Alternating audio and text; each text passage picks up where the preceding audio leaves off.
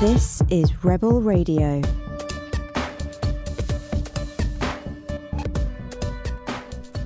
Welcome to the Extinction Rebellion podcast. I'm Danny Halpin, and this episode tells the story of Zane Gbangbola, a seven year old boy who was killed when floodwater carried toxic gas from a neighbouring landfill site into his home. However, the, the Environment Agency, the local council, the police, and others effectively blamed his parents, Kye and Nicole, saying that Zane had died of carbon monoxide poisoning.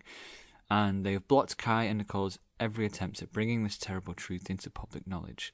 Six years later, in 2020, Kye and Nicole are still fighting for justice, and now Extinction Rebellion has joined their cause. We'll hear the story from Kye and Nicole themselves in an interview with my co host Sue Wheat. Here it is. Thanks for joining me, Sue Wheat, and Danny Halpin for this special programme, walking you through the story of Zane Gbangbola, a highly popular, caring, clever, planet loving seven year old from Chertsey in Surrey who tragically died in his house during the devastating floods of February 2014. David Cameron, who was Prime Minister at the time, put the cause of the intense floods down to climate change. And he was the first Prime Minister rec- to recognise that fact. So Zane became the first British resident to officially die from a climate change related natural disaster. So, in this show, we're going to play you the interview I did with Kye and Nicole a few weeks ago and gradually unfold the story of how Zane died in the dramatic floods in 2014 and why his parents are calling for an independent panel inquiry to fully analyse the evidence of how he died, plus what lessons we need to learn so that other lives can be saved. Because Zane's death wasn't just a tragic flood related accident. This was a case of toxic poisoning, chemicals from an unregulated landfill behind the house, which the authorities knew about but denied knowledge of. And it's a story that the country must learn from to prevent it happening again to others living near landfill sites. According to the British Medical Journal, 80% of people in this country live within two kilometres of a landfill site. I, I, was really shocked by that statistic. Were you? Yeah.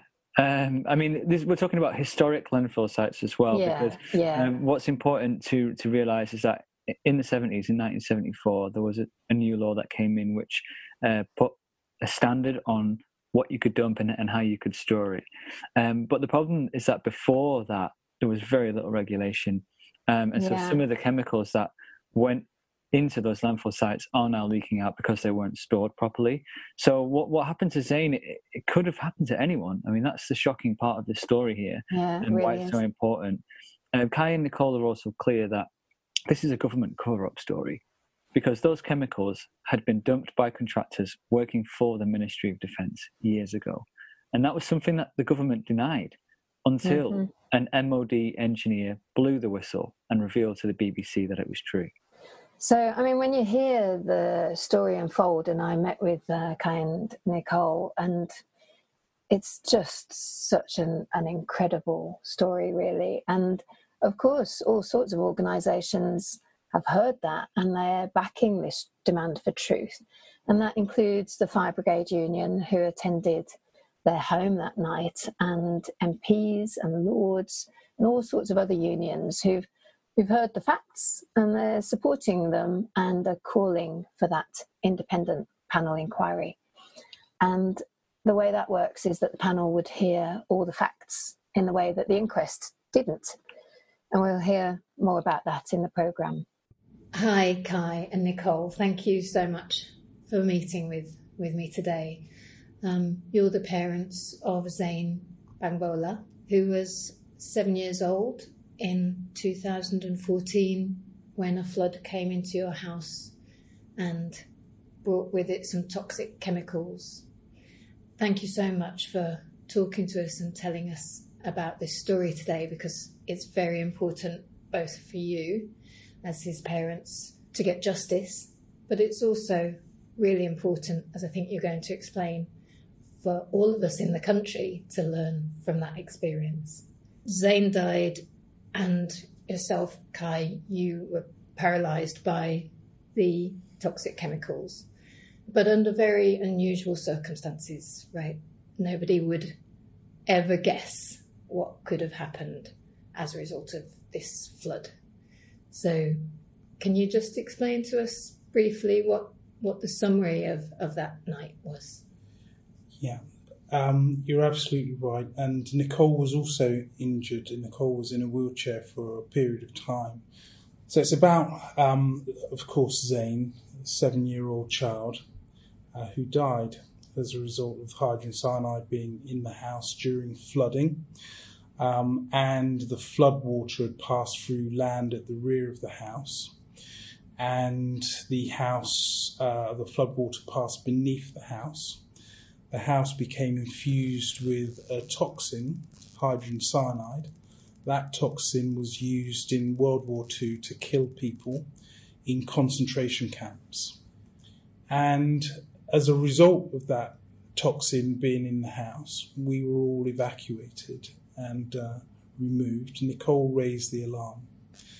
Had Nicole not have raised the alarm, many people would have died that night because um, the whole area uh, was affected. And we were out of the house for over um, a year.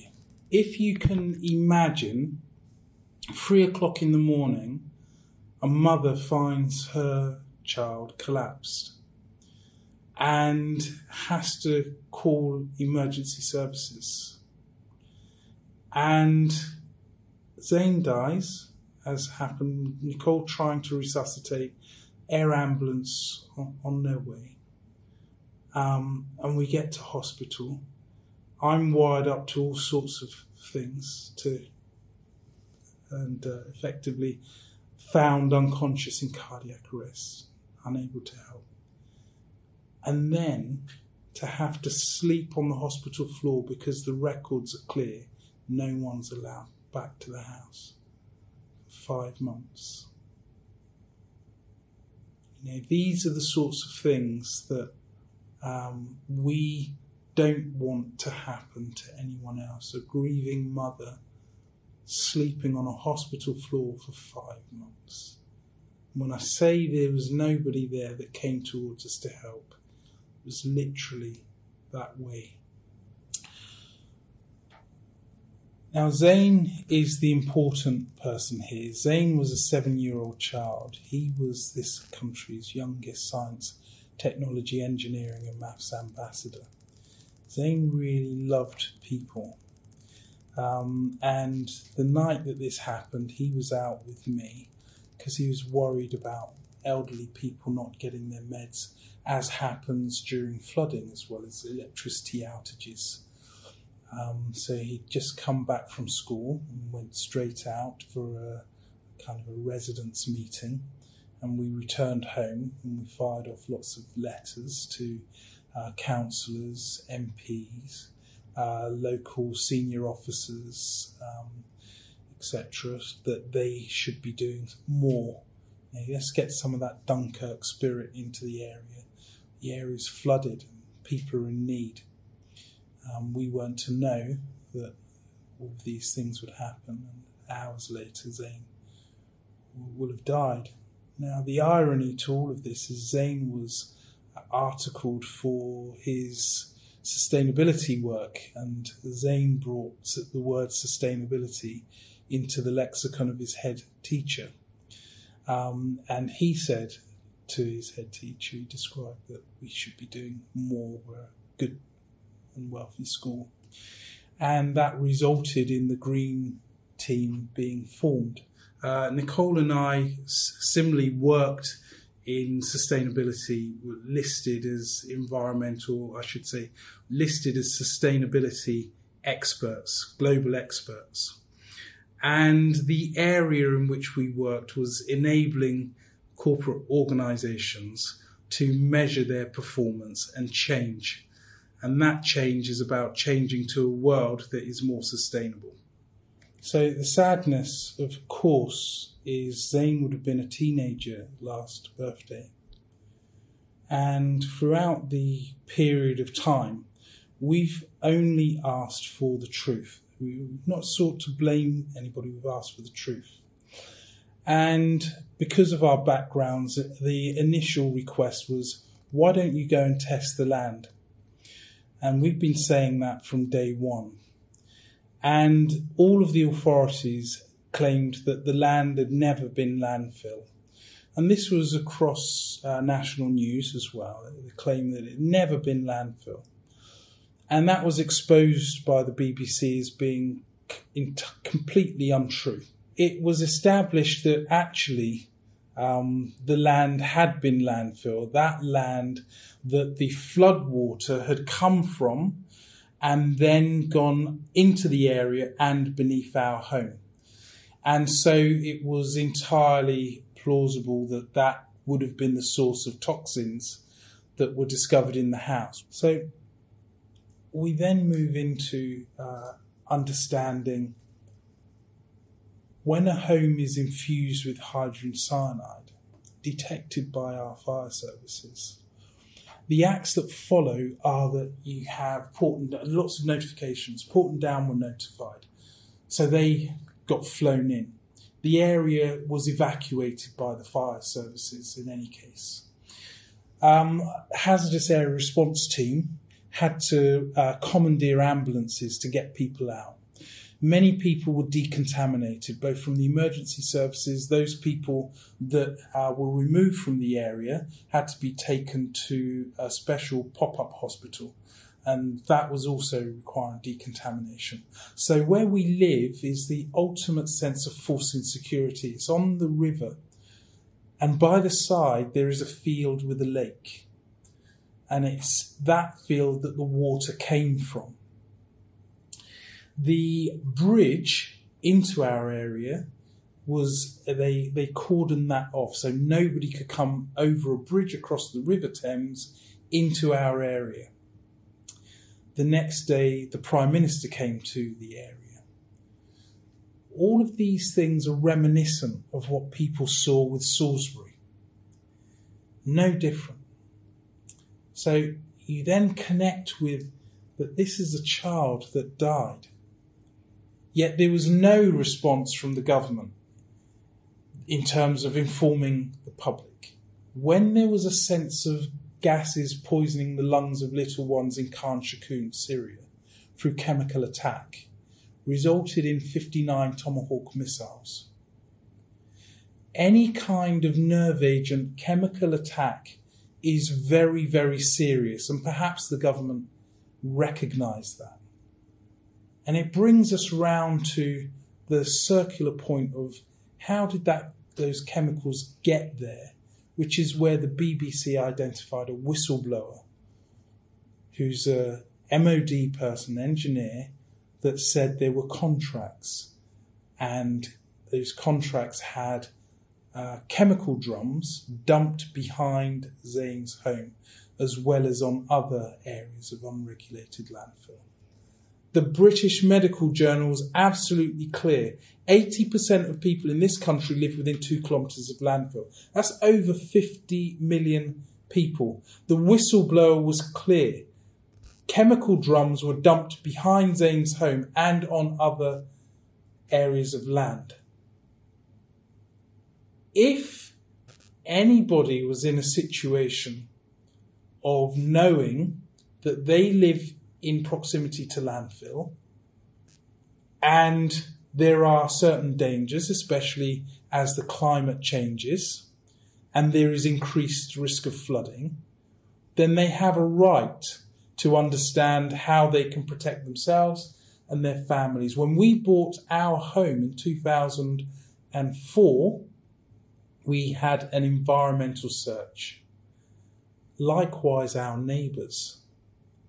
Those searches said that the land was clean, entirely consistent with what the BBC were told the land had never been landfill.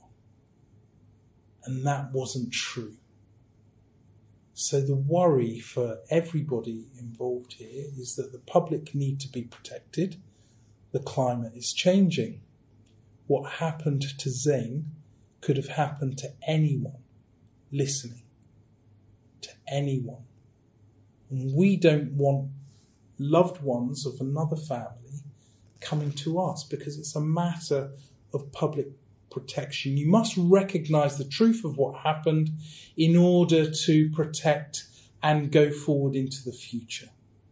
We then found out um, that the Environment Agency's property, 10 yards from where Zane died, um, went through the planning process with a condition that required the land to be assessed in 2010 that property was was built.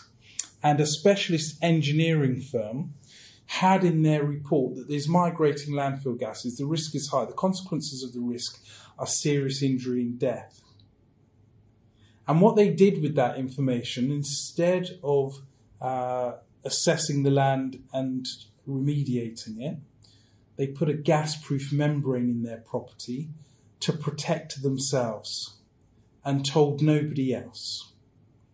So this this property was close to your house and owned by the government, and they realised they must have realised that the people using that property, working in that property, were at threat, and so they protected them by putting a gas-proof membrane in the in the property. Precisely that. But Um, but they refused to, and this is they being the government, Yeah.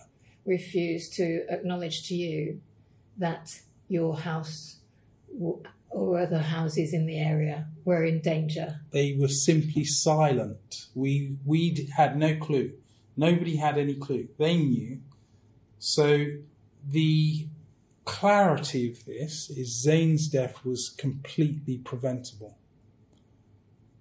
They knew and they protected themselves. And they equally could have protected Zane and us. But they chose to keep that information secret the consequences of that are likely to be that our home uh, received the flood water and the gases, and people died. So a landfill now is um, very sophisticated. They're all capped and lined and vented for gases, and it is guarded on what goes in. There's very um, high levels of law and legislation and controls around it. The case in our case was that it was a landfill site from the 30s, before legislation came in in the 70s, and it was just dig and dump at that stage. And there's many landfill, historic landfill sites that aren't protected throughout the UK. And with widespread flooding, it's a new territory. We have to look at these historic land sites, which are the danger points, on top of flooding, which gives you the pathway from those landfill sites to us, the receptors. And that's what we need to really look at instead of burying our heads in the sand. It's a very painful um, point because if the local authorities had been transparent at the time that they received the report showing the migrating gases, or at the point where we did the searches that they showed that it was a landfill site, we would have been able to make informed decisions more so than maybe others. Um, and they didn't. And that's where it became more sinister. This wasn't a catastrophic event. Um, of flooding coming to landfill. This was something that they knew about, they were forewarned about, and they didn't tell the local residents. And Kye and I were unable to make informed decisions based on our knowledge and the information that they had. Just to clarify, because the story can uh, can get quite complicated, so I'm going to try and uh, cover some of the things again. But the BBC revealed that a former Ministry of Defence engineer who who asked to remain anonymous, but he said that he believed that subcontractors working for the tank research facility five miles from the house used to dump waste chemicals in the local gravel pits, and those were behind Zane's house.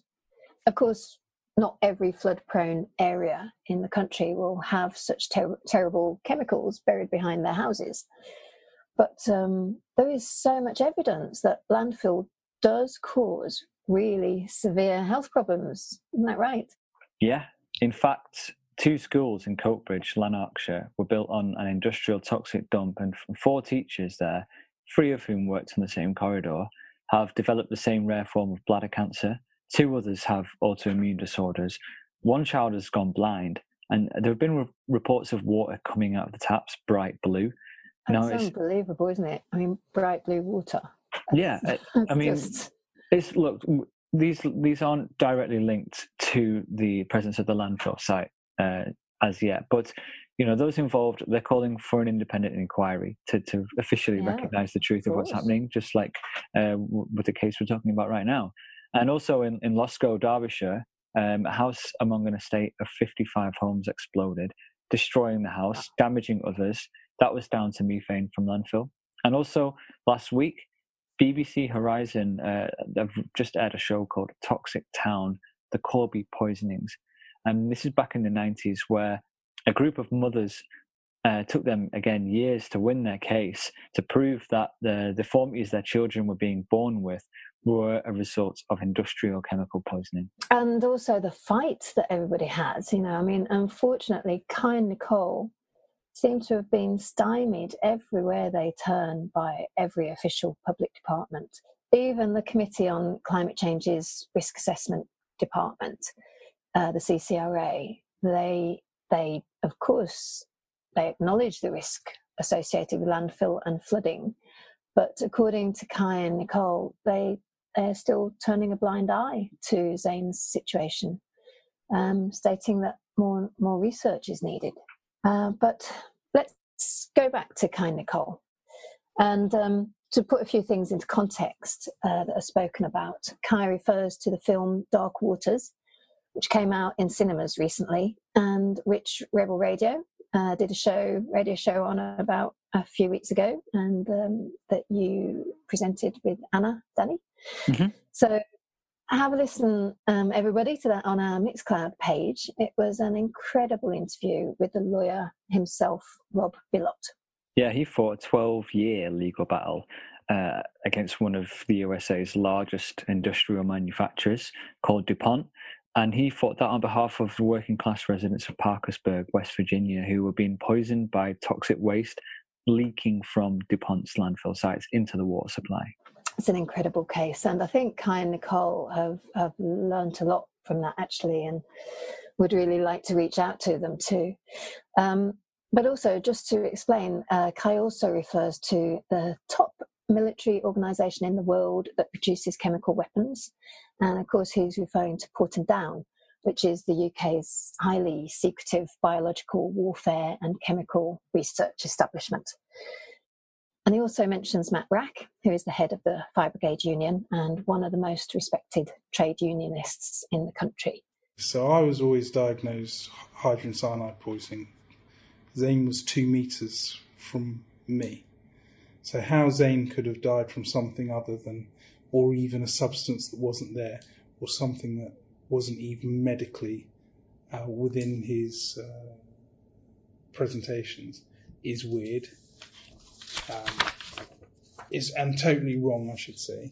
This is the fire brigades data, which is why we've got Matt Wrack Foursquare behind us because they only found hydrogen cyanide, carbon monoxide zero. Hydrogen cyanide was detected yeah. at levels that kill people. This is what went to emergency Cobra. So you can see the information in emergency Cobra. This is a particular line where it says the truth must be vetted to ensure that sensitive information doesn't get into the public domain. Yet they record the very high levels of hydrogen cyanide. So this is the National Incident Logbook on the day that Zane died. So they knew on the day that Zane died that there was hydrogen cyanide in the house. So just to clarify, so I'm looking at a copy of a national incident record log that you've given me. Um, and it says, important note, this incident due to the escalating flooding incident which affected Chertsey and the family illness and subsequent death of the child attracted high media interest. And then it says the information on pages 2 to 5 containing details of the case may need to be vetted to ensure no sensitive material is allowed into the public domain. Hydrogen cyanide poisoning suspected in the water at, and then they put the address of your house. On the 8th of February 2014 at 2 o'clock. And it gives the name of their officers were deployed to this incident in Chertsey. And then following on, it talks about, it goes into more detail about the poisoning. It talks about the clearance of poisonous gases and it talks about the crew being fully fitted out. And it says that the gravel pit, um, uh, that the water came from the gravel pit at the rear of the house, and it says who owns the gravel pit. So you've got a huge amount of detail that is very clear, very high levels, very high readings. It's got readings on the upstairs of the house, readings on the downstairs. Only hydrogen cyanide is identified. And how did you come across this piece of paper? Um, it was in a bundle of 26 um, files. So um, it was in there. The rest of the document was redacted. We don't know who placed it in there or how it got in there. Um, it just exists. And how did you find the files? How did you find it? the when when uh, Zane's inquest uh, happened? Everybody receives a bundle of files. It was called the bundle, and it was within that bundle. So these are files taller than the average person when they're piled together, just boxes of these files. And this was the one sheet that was in there that evidenced what was going on. And this came to you? Yes, it was in, should have been in everybody's bundle because everyone's meant to have exactly the same documents. So I can remember the um, interview that you did for Dark Waters, and he explained how he went through millions of pages and um, that was very hard to do because there's lots of information when you go through it page by page. Well, I went through exactly the same process, and this was in the documents.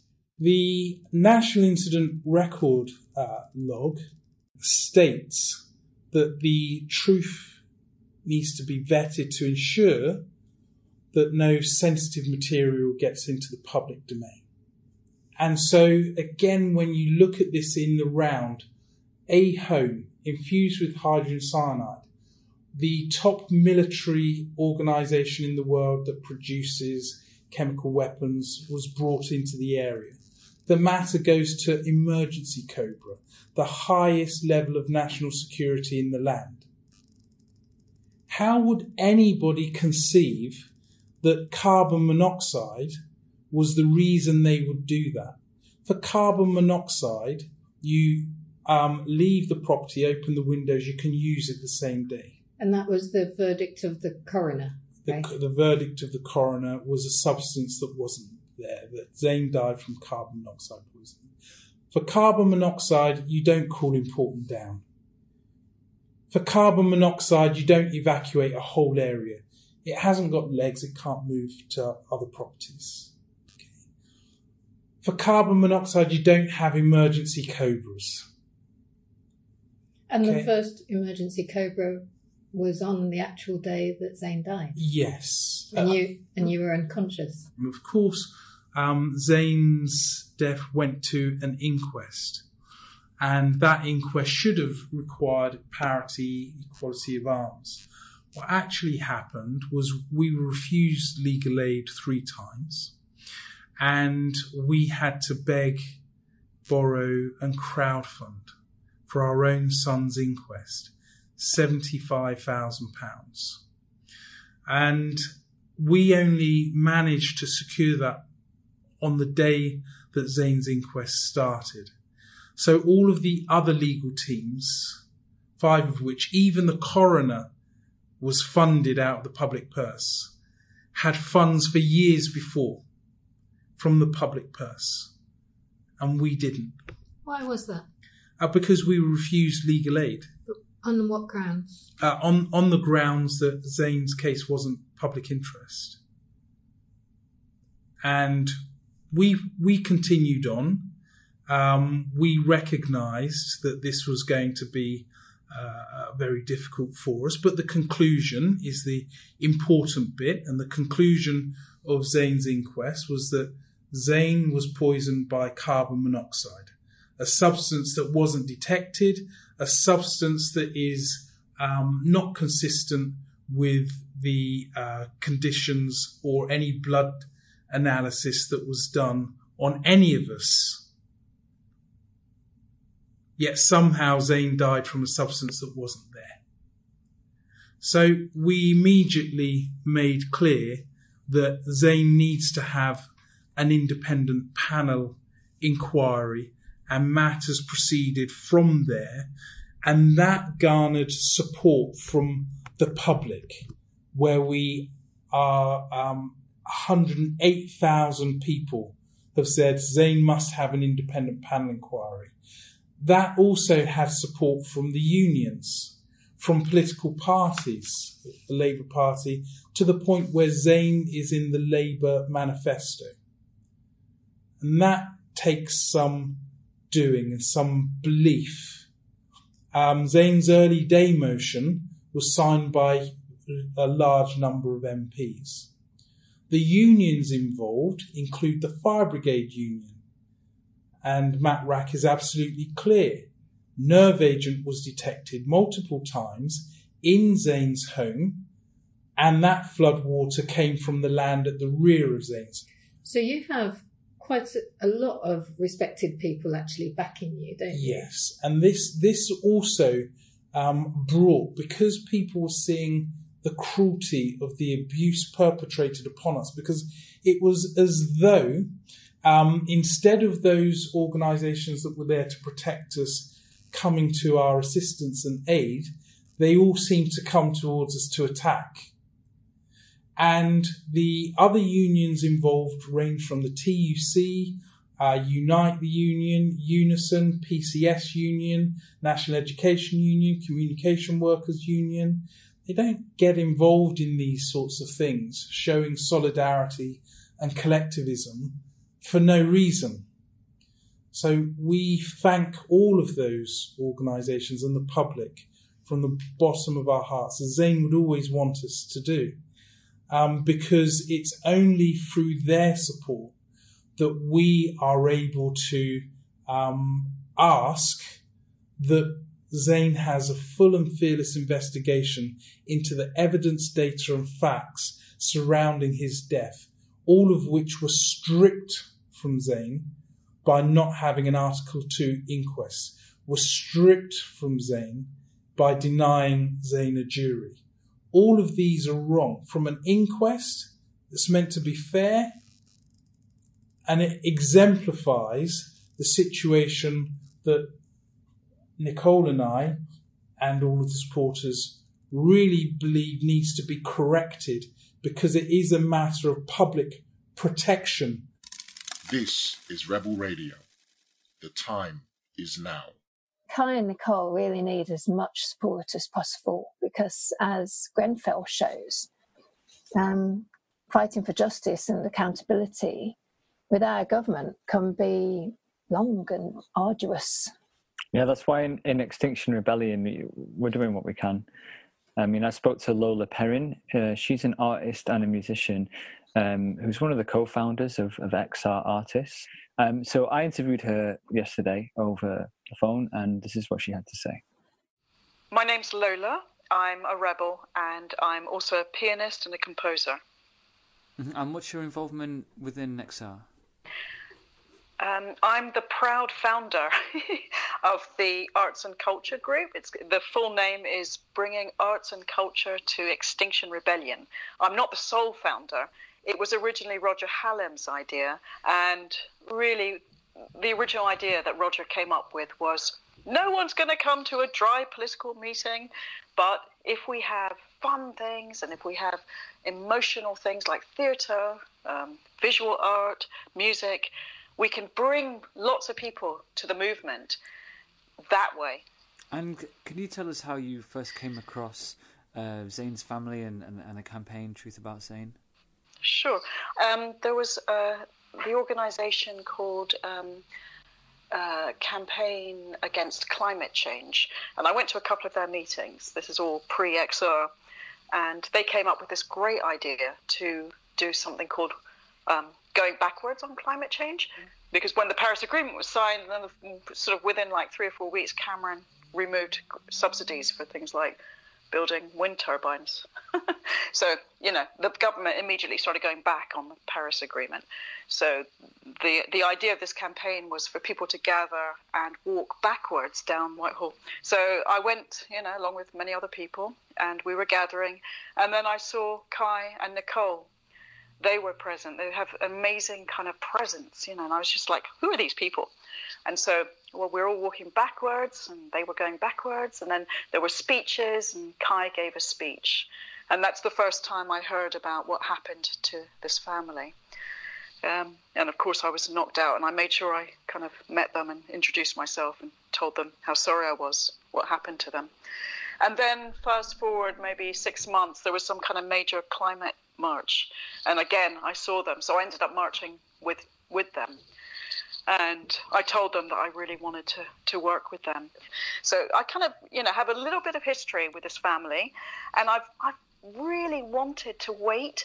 I wanted so strongly to bring them into the XR movement, but I wanted to wait until I knew that the time was right so that everyone's focus could be on them. So it wouldn't just be like during a rebellion where there was so many brilliant things going on that we wouldn't actually notice what happened to this family. Uh, uh and what were you planning to do? Because they were going to hand in the petition that has had 109,000 yep. signatures and there was going to be um, an XR action alongside that wasn't there? What was that? Yeah, so what we thought, I got a group together as you always do in XR. You know, there's a whole group of us on WhatsApp kind of gathering around this the campaign to deliver the petition. So we thought, okay, two days before the petition is delivered, we will have a theatrical. This is going to come from the arts and culture group. So we'll have a theatrical action because that's what we specialize in. Actually, is these sort of artistic actions. We'll we'll gather at Nelson's column and then we will. Um, process silently over the road to the Ministry of Defence, and we will hold banners asking for the truth to be told about Zane and for the truth to be told about um, chemical dumping in public land and in landfill. Of course, yeah, everything's been locked down because of the coronavirus. And what does this mean for this action, and what does this mean for the for the petition as well? Okay, so the petition is still, you know, still seeking more signatures, um, and then post-virus, there will be a, the delivery of the petition, and we will then do our street action as planned. It will just be, you know, several weeks or months hence. Um, but in the meantime, we're we are gathering with Nicole to develop the script, and the actress Tamarin Payne will will perform her one woman show of this script when it's evolved, and she will perform it at home to video. And I guess one positive thing about this being postponed is that there's more time for people to add in signatures on on the petition, right? Yeah, because I think there's probably 200,000 members of XR in the UK. I think. I don't know. I've been trying to find out. um, so, wouldn't it be great if we could get? I mean, I know we're not a petition based movement, but I think that it's critical to boost boost the numbers. I feel that it's you know this is such a a very serious subject, and it's the I'm I'm overwhelmed by the generous spirit of Kye and Nicole, and also their utter patience with me because they know that I have wanted to bring this into XR, and they've never ever said anything negative to me while they've been like patiently waiting for a year and a half, I guess, for me to actually do something. And I'm just so grateful to them for being so patient. Um, and just being such lovely, lovely people to work with, and I'm I'm so glad I know them. And if you'd like to support the Truth About Zane campaign, go to truthaboutzane.com. And you can do that after the show. You can see all the information about uh, what they're doing, about what their future plans are. You can sign a petition that's on there um, and keep an eye out for future actions because when this lockdown is lifted, Extinction Rebellion, uh, as Lola said, will be back to support uh, this campaign. This is also an opportunity. You may have heard that we've now got a whistleblower that's come through that worked at the MOD as an engineer. But six years have passed, 73 months since Zane was killed. People in positions in, in the local authorities, in the government, in the MOD, they may be encouraged by the fact that we've got one whistleblower. So please come forward. Your lives may have changed in those six years. You may have got children yourself, grandchildren. You may have retired and can speak freely without concerns of paying your mortgage. Please come forward to us every and all information that you can provide will help to save lives. We, your identity can be protected if you're not strong enough or, or, or not willing to, to, to come forward publicly, you will be protected.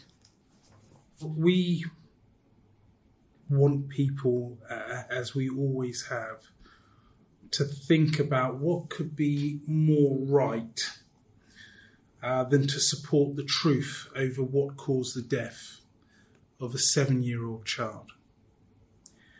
And come together and support us. We appreciate that we need wider organisational support from those that care about the environment, for those that care about human beings. Because the whole idea, as Nicole said, is wider public protection, a true recognition for what really happened. That's the call of the independent panel inquiry. Kye and Nicole refer to Hillsborough quite a lot during uh, our interview and in the next clip as well that you'll hear. And if you don't know about Hillsborough, it was a fatal human crush during an association football match at Hillsborough Stadium in Sheffield in 1989 and it was an a, you know a truly awful incident where 96 people died, and it really shook the country. And with Hillsborough, the first coroner's inquests into the disaster ruled that all the deaths were accidental. And families rejected the findings, but it, it took until 2009, like 20 years later, for the families to get an independent panel inquiry, which is what Kind Nicole want for Zane's case. And the Hillsborough inquiry ruled that the supporters were unlawfully killed um, due to gross, grossly negligent failures by police and ambulance services to fulfil their duty of care. Hillsborough shed the scales from many people's eyes when 96 deaths were covered up. And with all these tragedies is a number Grenfell 72, Birmingham pub bombings 21. And then there's little Zane. Zane's just a number one. To the world, he was the number one, but to us, he was the world. And we want to know how many number ones are there out there fighting for justice, not finger wagging. How many sons and daughters have been killed, and how many families are there fighting the systematic failures and cover ups for truth recovery, corporate responsibility, institutional accountability. They are fighting authorities that spend public money like water, and they are numerous government bodies against us spending public money like water, protecting reputations rather than doing the right thing. We're with you. I mean, Extinction Rebellion is full of people around the country, around the world, who realize the pain that lots of people are already experiencing as a result of climate change. And obviously, you've experienced that pain. And, you know, we're all, we all live on this earth. We all care about each other and Extinction Rebellion is a family of of of carers. I've come to realise, and you know, we'll do whatever we can to help you. We really appreciate that. And it's a pivotal moment for us because Extinction Rebellion helping now, fighting for us rather than fighting with us, is uh, is very touching, and it's what's been needed for six years. You know, it's it's people need to own it because it may be them next. And I don't mean to say that in a fear mongering way, but the floods are everywhere. These are environmental issues that we cannot run away from. And it doesn't matter what you do to protect yourself, is that the right thing? And in our case, you've got a country filling their air bricks with sandbags to stop water coming in. But actually, what they're doing is they're stopping gases coming out. And so there is a lot of learning to come from Zane's case on how we deal with gases, landfill, flooding, what we do to protect ourselves, um, and what we shouldn't do to protect ourselves. Of course, the purpose of an emergency COBRA should never be to cover up the deaths of seven year old children. And nobody, absolutely nobody, wants to think that their children aren't safe when they've tucked them into bed at night. And it's for these reasons that we ask people to support, we ask these organisations that um, should care about the environment and people to join us. And we will get uh, a legacy of truth for Zane as an outcome and the opportunity to protect the wider public as the climate continues to change. Um, and that would be a right thing to do. People do need to look and not look away when there are events such as this as the sensible way forward. And that's all we've ever asked of Parliament. So there's a few things you can do now sign the truth about Zane petition, uh, asking for an independent panel inquiry and share it. They need public support. It's the perfect thing to do now while we're all stuck in lockdown. You can find it on the website, truthaboutzane.com. And if you've got friends in high places, ask them to get in touch with Kye and Nicole. Um, and of course, send them messages of support yourself and sign up to their e-newsletter. Uh, they've got a, a, website full of information, truthaboutzane.com. Um, so follow their social media as well and be a supporter when when needed. You can also pre-buy a special limited edition hardback copy of the, the Truth About Zane book, which Nikai and Nicole have written uh, with your name in it. This is available to the first 2,000 orders. It's £20 and it'll be published later this year.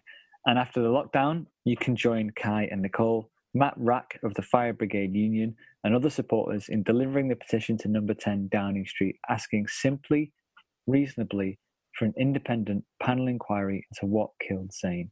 It currently has about 109,000 signatures, but I, I reckon with, with the help of XR Rebels signing and sharing, we could push that up to 200,000 easily. Mm, yeah, to be sure.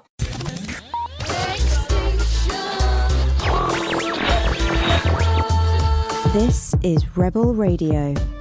Thank you for listening to the Rebel Radio podcast, hosted by Sue Wheat and myself, Danny Halpin. There are lots of new podcasts coming up soon, uh, including another best of Rebel Radio about climate change and flooding, featuring Green London Assembly member Caroline Russell.